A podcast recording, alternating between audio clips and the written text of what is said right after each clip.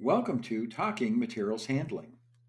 In each episode, you'll hear from the thought leaders who are shaping what happens inside the four walls of the distribution center. We'll cover the gamut from automation and robots to software and the next gen technologies that are enabling the workforce of tomorrow. This podcast is hosted by Bob Trebilcock, the executive editor of Modern Materials Handling. Remember that Bob welcomes your comments. Now, to today's episode. Well, hello, and welcome to today's episode of Talking Materials Handling Decarbonizing the Supply Chain. I'm Bob Trebilcock, and joining me today is Dave Tuttle.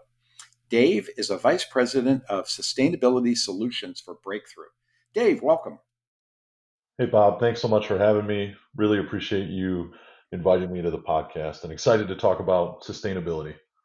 Well, I'm excited as well. You and I had a really great conversation uh, at Gartner, and uh, you know, the one thing you always worry about is did you leave it all on the field at Gartner when you were just BSing? But um, sure. you know, we're gonna we're gonna try and recreate that on this episode because I think it's an important topic. So I'm going to do something a little different. You know, my listeners know uh, me as the warehouse guy, and typically I've got guests on to talk about what happens inside the floors of the water, uh, warehouse. Dave and I are, are going to go outside into the world of transportation today. So, a little different. Specifically, we're going to talk about sustainability, one of the hottest topics in supply chain, and some strategies for decarbonizing transportation. So, Dave, let's get started. First, for listeners who aren't familiar with Breakthrough, just tell us briefly a little bit about the company. Sure. So Breakthrough is a transportation solutions provider. Uh, been doing that type of work for 17 years, supporting uh, shippers in their journey to, you know, manage costs, optimize their transportation management approach, um, and now really work on carbon footprint or sustainability in the way that they manage or utilize transportation. We're part of the U.S. Venture family, uh, an organization that's been around for 70 years, servicing customers in a variety of, of spaces. So a really storied history there. Um, and you know, I think now we're really focused on technology and solutions and helping our customers meet their goals. And like I said, that could be sustainability, transportation, transportation optimization, um, all those things. So, uh, really interesting company lots of interesting tools and solutions. And so uh, excited to share a little bit more about what we're doing there. Well, great. Well, so this is a little different uh, for another reason, which is I typically don't have solution providers on as guests. And Dave isn't really here. We want to tell you a little bit about Breakthrough, but we're not really here to, to promote Breakthrough, but rather from where he sits, he sees a lot of what companies are trying to accomplish today. And I get a lot of emails from companies that want to talk about their 2030, 2035, and even 2050 goals. Um, so, Dave, has sustainability finally risen to the top of the agenda? You know, for many years it was kind of a marketing tool, but it feels as if it's a real thing now. And if that's the case, why is it a supply chain issue? Why do we care? Yeah, and I mean that's a great it's a great question, right? And I think the one thing to know is look, I come from the supply chain space, I come from the distribution space, so I've seen sort of all those different pieces and and been on that same journey you've been on, Bob, where people have been talking about it. Sometimes it's a sustainability is a thing we use to position with the market. I think we're at the point now where we're getting so close to 2030, right? Um, and and so some of these things are really becoming real for a lot of companies and they're saying boy um, i've made these commitments or i see a number of my peers or the companies that um, are sort of setting the pace in the industry making these commitments. And so how does this impact me? Right? And sort of the way we look at it is it is really becoming part of the way organizations are solutioning. Where traditionally you know, even thinking about my historically the world I came from, you look at cost, capacity, and service, and those are the main drivers. Um, it does seem like sustainability is becoming a primary driver, and I think it's important just from the standpoint of, look, generally speaking, the consumer does care, right? We've we've seen that consumers care about this. It's a space that many of them are interested in, and how are the companies that they're buying or working with um, looking at sustainability. Uh, beyond that, um, I think from the standpoint of many of these companies have set goals, right? And we'll talk a little bit more about that. But um, and they're saying, boy, I'm looking at 2030. I need to figure out uh, how do I actually hit these goals? How do I make this real in my business? And and then align to a lot of the initiatives that are coming out of not just the U.S. but Europe and other other countries. So I think that's making it more real for everyone. One of the things I wondered, um, this is a little off script, but one of the things I wondered, um, you know, we've got privately and publicly held companies, you know, across the spectrum. Um, and then we have domestic and global companies. Domestic meaning, you know, maybe all of their businesses in North America or all of their businesses in US versus global companies. And I just wondered from companies that you're talking to, uh, you know, two things. One, is it more a publicly held company versus privately held company phenomenon? Because, you know, publicly held companies have to report to shareholders and investors. And second, is it more global than domestic? And what I mean is, you know, you just referenced what's happening not just in the US, but outside of the US. And if you're a global company, my sense has always been you don't want to operate one way in the US and another way in Europe and you know another way in Asia. Uh, unless there are things that are really specifically tailored to that market, you want to have a global platform. So I just wondered what you're seeing out there when you think about the diversity of company types. Yeah, I, I mean, from a public-private standpoint, I, I don't necessarily think that that's the the primary driver. Um, you know, just thinking about that, and if I think about the companies that we're talking to and speaking with, certainly, um, I would say the vast majority are public companies, but uh, a number of private companies as well. Um, but I do think your point around, excuse me, the the global piece, companies do want to have a single strategy. Um, they, they it gets really complicated for for something that is already probably complicated in in its own right. Um, it gets really complicated when your strategy varies, you know, country by country, region by region, especially when you're working heavily in those different regions. So I do think that that's a big deal. I think we see a lot of companies that do a lot of work in Europe. Europe is probably leading the charge from a sustainability standpoint. So if I'm if I'm an organization that does a lot of work in Europe, why would I not want to just carry that same approach over um, to the other regions that I'm working in the United States? Um, have a single focused approach to how we're going to manage this. Uh, so I do think that that's a big driver and a big part of what we're seeing happen and the change we're seeing in the U.S. To be honest with you. And do you think in the U.S. you know the, the, the companies that are domestic they're not doing business globally or doing limited business globally but they're often suppliers into the global companies so are they being dragged along by their larger customers who might be asking questions about you know what's your sustainability strategy or what are you doing a hundred percent a hundred percent there you know you certainly see this pressure um, for a lot of companies that are, yeah, they're selling into larger conglomerates that are global. Those companies are looking at them as potentially a contributor to their, you know, their emissions profile. Could be their scope three emissions, right? Um, and saying, hey, how are you managing this um, as a as a partner of mine, as a supplier of mine? So exactly, even if they are domestically focused or 100% focused in the U.S they are one way or another, or could be having an impact on on these other uh, suppliers who or or vendors who are working globally. So yes, that certainly has an influence and is influencing a number of these folks who are looking to drive into sustainability. I'm glad you mentioned the scopes. I'm going to come back to that a little bit later, but that was that that's a good little thing to put in the minds of listeners that we're going to get to uh, closer to the end of the podcast. All right, so you know, I was getting press releases about 2030, 2035 emissions. Actually, been getting them, you know, for the last couple of years, and as you mentioned, we're getting closer.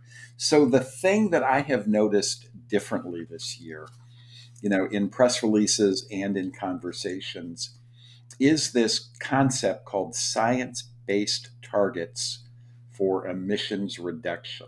So, one, can you tell us what those are? You know why they're important and why we're now seeing that in you know press releases and conversations. Yeah, I mean uh, the the easy way of explaining it is these are really targets that provide a pathway, um, a clear pathway for companies to reduce greenhouse gas emissions, right? Uh, many times referred to as SBTIs, right? Science Based Target Initiative, um, and and it's really about aligning to this Paris Agreement, right, and the goals of the Paris Agreement, and making sure that pe- that organizations can have a clear line of sight to these are the things I can do to meet these goals. The other big thing about science-based targets is it's consistent, right? It's it's based on an accord, it's credible, it's accountable, it creates transparency. Everyone's working to the same target. Um, so that's the the key there and how those are being utilized. And and look, there are um, certainly nuances, and you know that's why even you know me as a solutioning guy who's trying to help people, uh, you know, enable people to go and do the things they need to do to hit their goals. Um, we lean hard into to research and uh, analysts as well on these things because they're they are there's a there's a lot to it and it it has become uh, and many times you know you got a nuance between the buzz versus what's actually focused on science-based targets. Hey Dave, since uh, since the uh, science-based target initiatives are tied to you know the Paris Accord, is there a central body or a, or a, an organization you know that monitors this or people you know turn to uh, for guidance? Yeah. So, I mean, the nice thing is you can go out to um, the sciencebasedtargets.org, right? And yeah, there's a there's a ton of detail there, and it really takes you through um, all the the details on the science-based targets, who you know who the body is, why they were created, um, and and how you can get engaged, right? If you want to set your targets, uh, how you get those targets validated, that that is the place to go. That's that's the that's the best place for information right out of the gate. Um, in a minute here, I want to talk to you about some strategies. But before I get there, just one last question along these other lines, and that's certifications. So again, you know, like if I think of um, you know entertainment on streaming services, right? There's a streaming service for every niche, whatever you're into, and um, I've started noticing again that you know people are certified here, certified there, certified there, and and to me, uh, you know, as somebody who covers this space, it's all a little bit confusing. So, what's going on in certifications? You know, how important are they? And then from a transportation perspective, what's important? Yeah. So look, there are a number of different certifications, right? And you know, from my perception, a number of organizations out there that are trying to help drive or or you could say capitalize on the changes that are occurring in the sustainability space. From our focus, we've looked at and are, are very focused on GLEC, right? That's the Global Logistics Emission Council. Um, it's run by the Smart Freight Center. And going back to our earlier point, this they're you know they're a European-based organization. They've led the charge and, and are very uh, well accepted in the European market, which is sort of led in sustainability. And now we see them pacing here in the US and a number of organizations saying, yeah, the GLEC framework uh, is the right framework, is the right certification body, uh, especially in the transportation space. Because the reality is, Bob, there, there are so many different organizations out there. There are so many different um, people trying to influence the space. Um, we tried to lean into what is the what is the organization that's having the most success and or most widely accepted in those places that are leading and that's where GLEC and smart freight center sort of um, bubbled up to the top for us and you can see with a number of transportation companies they are they're adopting these same standards um, let's talk a little bit about strategies because this is one of the things that you and i talked about gartner that i found fascinating in part because you know it was kind of like three pillars or three strategies but they created a framework and um, so I wanted to walk through that framework with you uh, and how you think about it. So the first was, and again, we're talking about transportation, right? We're not talking about solar power, uh, you know, for your warehouse. Sure. So the first is mode optimization. So what is it?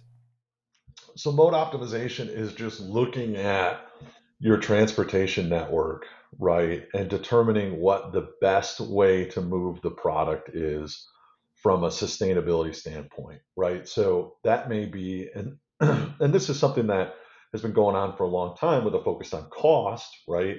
But that may be saying, hey, maybe I can move to rail um, for a number of these cross country moves from truck. And rail has a significantly lower carbon footprint than a truck move. Um, and that's really what embodies mode optimization. Where can I change into a different mode um, to impact my carbon footprint? And I look at mode optimization, and it's it's one of the things that a number of our clients, and you'll see a number of shippers have been looking at as a great opportunity to you know lower have an immediate impact. There's there's uh, it's common. It's something they've done for a number of years. People have switched between truck and rail and other various modes. Um, so it's not it's not a um, you know revolutionary thing, right? So that's why we love to first kind of lean into that mode optimization piece and say, okay, where where can we make those changes and potentially have an impact? Hey, along that on the mode optimization, as we've gotten through, you know, the real disruptions that we were going through during um, COVID, when it seemed like nothing was reliable, whether it was you know rail or truck or ship um, to perhaps more reliability and perhaps more capacity. Is that making it, you know, easier for people to develop more sophisticated strategies around mode? I think it's it's making the conversation The reality is, um, you know, people have moved away from. To your point, you know, rail took a, a, a pretty significant hit through COVID. I think people are still there's still um, a tad bit of nervousness around um, service, uh, and also just once you make a change, I think one of the things about transportation is, you know, when a change or a shift happens, like even when we saw goods shift from the West Coast to the East Coast, it, in my opinion, or in my mind, it happens fast. The change happens fast. It's really slow to go back to something else. So I do think. Sorry, go ahead. Oh no, no, no! I was saying, oh, that was I, I wasn't aware of that. Yeah, and then I do think, um, but I do think now we're getting to a place where service is stabilizing, and people are really looking at cost as well, right? Um, as as the market changes, so a lot of times these move these shifts from um, you know over the road or truck to rail can can be a net positive. Now they're you know we're realistic when we talk to the clients about this, and and honestly, transportation uh, gurus out there working for their organizations know this. There's an inventory impact. There's a service impact. Um, there can even be there are other things variables that have to be considered. But I do think the reality is service is getting back to a place, capacity is getting to a place um, where it is making these more feasible. And then with this whole idea of sustainability um, and carbon footprint really taking a more front and center part in the optimization model, um, that is pushing this more and more too. Uh, so that's a great segue to talk about alternative fuels. I can't remember if you were at Manifest or not, but um, one of the things I was fascinated was, you know, you hear about autonomous vehicles. Autonomous vehicles means electric vehicles, right? It's not going to autonomously stop and fill up the tank. Um, and you've got, uh, you know, changes coming in California that's going to impact how people are looking at. So there's a lot of talk around alternative fuels. Um, what I wondered is, well, what are the options out there, and more importantly, you know, what's ready for prime time, and what are the pros and cons associated with them? You know, what what isn't ready, and and maybe what's coming. No, I think it's it's interesting, right? Because a lot of times when we have conversations with people, uh, and I wasn't at Manifest, but now I'm now I'm wishing I would have been there. Uh, it, it, a lot of times the electric vehicles um, are hitting the, the headlines, right? And they, they have a lot of the discussion for good reason. It's exciting technology. Um, I think it's definitely going to change the way the market goes. But in the meantime, uh, right now, electric vehicles, you know, are only going 200 maybe 300 miles, right? And and that's that's changing every single day. But the reality is, when you're moving product, the demands um, far outstretch that, right? So we look at things like renewable natural gas, RNG, which is um, you know CNG uh, alternative. It's just a renewable version of compressed natural gas, um, and then we have renewable diesels. Uh, as certainly as two alternatives that are available right now. Renewable diesel is big in the California market. Uh, we're seeing that that renewable diesel is being blended heavily in California. Will continue to grow there based on incentives. Um, renewable is a drop-in fuel with a far lower carbon footprint than ultra low sulfur diesel. So you know the they'll we believe there'll continue to be use of renewable diesel and it will become more available throughout the United States. Now, depending on the incentives, sometimes it can be very expensive um, outside of some of the states where it is highly incentivized. Um, and then renewable natural gas, you know, CNG based trucks, um, you know, they had they've they have um, had quite a resurgence. We saw at the ACT Expo there was a lot of talk about CNG um, utilization. Now it has its limitations too from a distance standpoint, but there are a number of uh, manufacturers who are working in the space in the CNG space, bringing new technology to that space.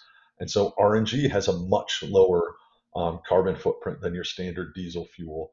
And then, of course, you know, you have electric, which has a which it continues to expand. And quite honestly, like if we look at California, and we look at some states with heavy travel, there you can you can heavily utilize um, electric vehicles or vehicles with low distance parameters because you just have so many shuttles. You have dray moves. There are a lot of moves that can be can be put into those different types of equipment. Um, of course, you know we've been talking about hydrogen for a long time. Um, I always joke like my first internship a long, long time ago. We were doing research on hydrogen, and um, you know that. But now it seems to be it's becoming more of a reality. It's a fuel that it, it's still got a long journey, in my opinion, but nonetheless, in the near future, I think renewable diesel, renewable natural gas, um, combined with electric, uh, will continue will have a significant impact uh, for a number of, of shippers, and and we'll get more and more utilization. Uh, the last strategy is network optimization. So d- distinguish that from mode optimization. So to me, network optimization is really thinking about the distance a good has to travel in order to get to whoever the end consumer is, whether you're going to a store or, you know, it could be a raw material going to a manufacturing location, but it's really about miles traveled for that good. I mean, the reality is no matter what type of fuel you use or vehicle, if that product can travel less miles, immediately the carbon footprint is lower. And so we see a lot of um, you know, a lot of these organizations and companies that are moving goods are just saying, "Hey, how do I move? How do I move this thing fewer miles?" And we can see it too, right? You can. It's you know, nearshoring, onshoring, all these things that have been talked about extensively. Um, all those changes to shift closer to the consumer, immediately the the the the shorter that distance goes, the, the more optimized that movement of good is, um, the more optimized your carbon footprint is. So it's just a natural win last question. So you you touched on you know the, the different scopes, scope one, scope two, scope three emissions.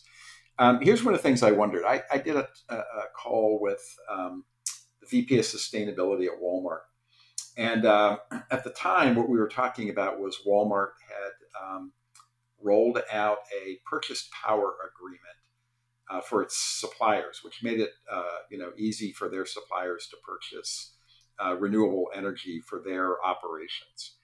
And what, what I found interesting is um, I don't know exactly how many um, suppliers Walmart has, but you know it's over ten thousand, probably twenty thousand. And they had sent out um, a letter asking for suppliers were they interested just in getting information about renewables, not in participating in a program. Um, my math might be off here because it's been a while since I did it, but it was either 2,000 or 4,000. My point was it was a fraction of the overall supply base. And then ultimately, they started in the purchase power agreement with five. Um, so, you know, th- that's their suppliers. Now we're talking about the outside of Walmart's control, their scope three. And the reality was that even at a company like Walmart that's doing great things, you know, over its facilities and things it has control over, working on that scope three is still a big challenge. So then you think of a small to mid-sized company that probably has, you know, a lot less influence over its its supply network or its scope three. So from your experience, long preamble to work up to this, you know, are most companies just trying to get a handle on what they control versus, you know, trying to understand what's going on outside their own four walls? You know, it's it's a super interesting question, right? One of the things like that is interesting about it is sometimes it's it's easier to you know engage with those um, you know with your suppliers or the vendors supporting you um, because they may already be on the journey for somebody else right uh, yeah so sometimes I, I, you know part of me says uh, despite the fact that certainly you know the scope one and two side i think you know, everybody's sort of on their unique journey. That's the interesting thing about this right now and where it's at. I think at some point um, we start to converge and and there becomes a lot of common commonality amongst amongst peers and in the space but we're not quite there yet. But i do think sometimes when you're on a journey like this where it's new and you're trying to get your arms around it sometimes working externally or with external partners who are already engaged with others and taking the journey um, gives you a leap, a, a leap that you wouldn't get um, sort of focusing on your own pieces internally because you don't know where to start, right? Um, so I do think that there is some merit to that, uh, where because there are so many partners, as we discussed earlier, that are trying to do things because they're um, the people that they're selling to are saying, "Hey, you know, I want to know where you're at on the journey," and so vicariously you win if you're partnered with them or if they're selling to you somewhere else. Um, on the other side of it, yeah, I mean, it's it's it's tough to say. Like I said, every time, uh, me personally, when I talk to different different people in the sustainability journey, it really just depends on where they're at, right, and where their their focus is, or where the opportunity lies within their organization. Sometimes scope three is the is a is a really big piece, or in their in their vision, the easiest piece to go after. Sometimes they're saying, hey, we've got to clean up our own house first make that a make that a priority and focus on it. But yeah, I think it just it really it really varies. But again, I go back to that. Sometimes it's easier to jump in and utilize the great work that others have done, and so that's why sometimes I think um, reaching out to other to the vendors that you're working with who are already started down that journey is sometimes the easiest approach.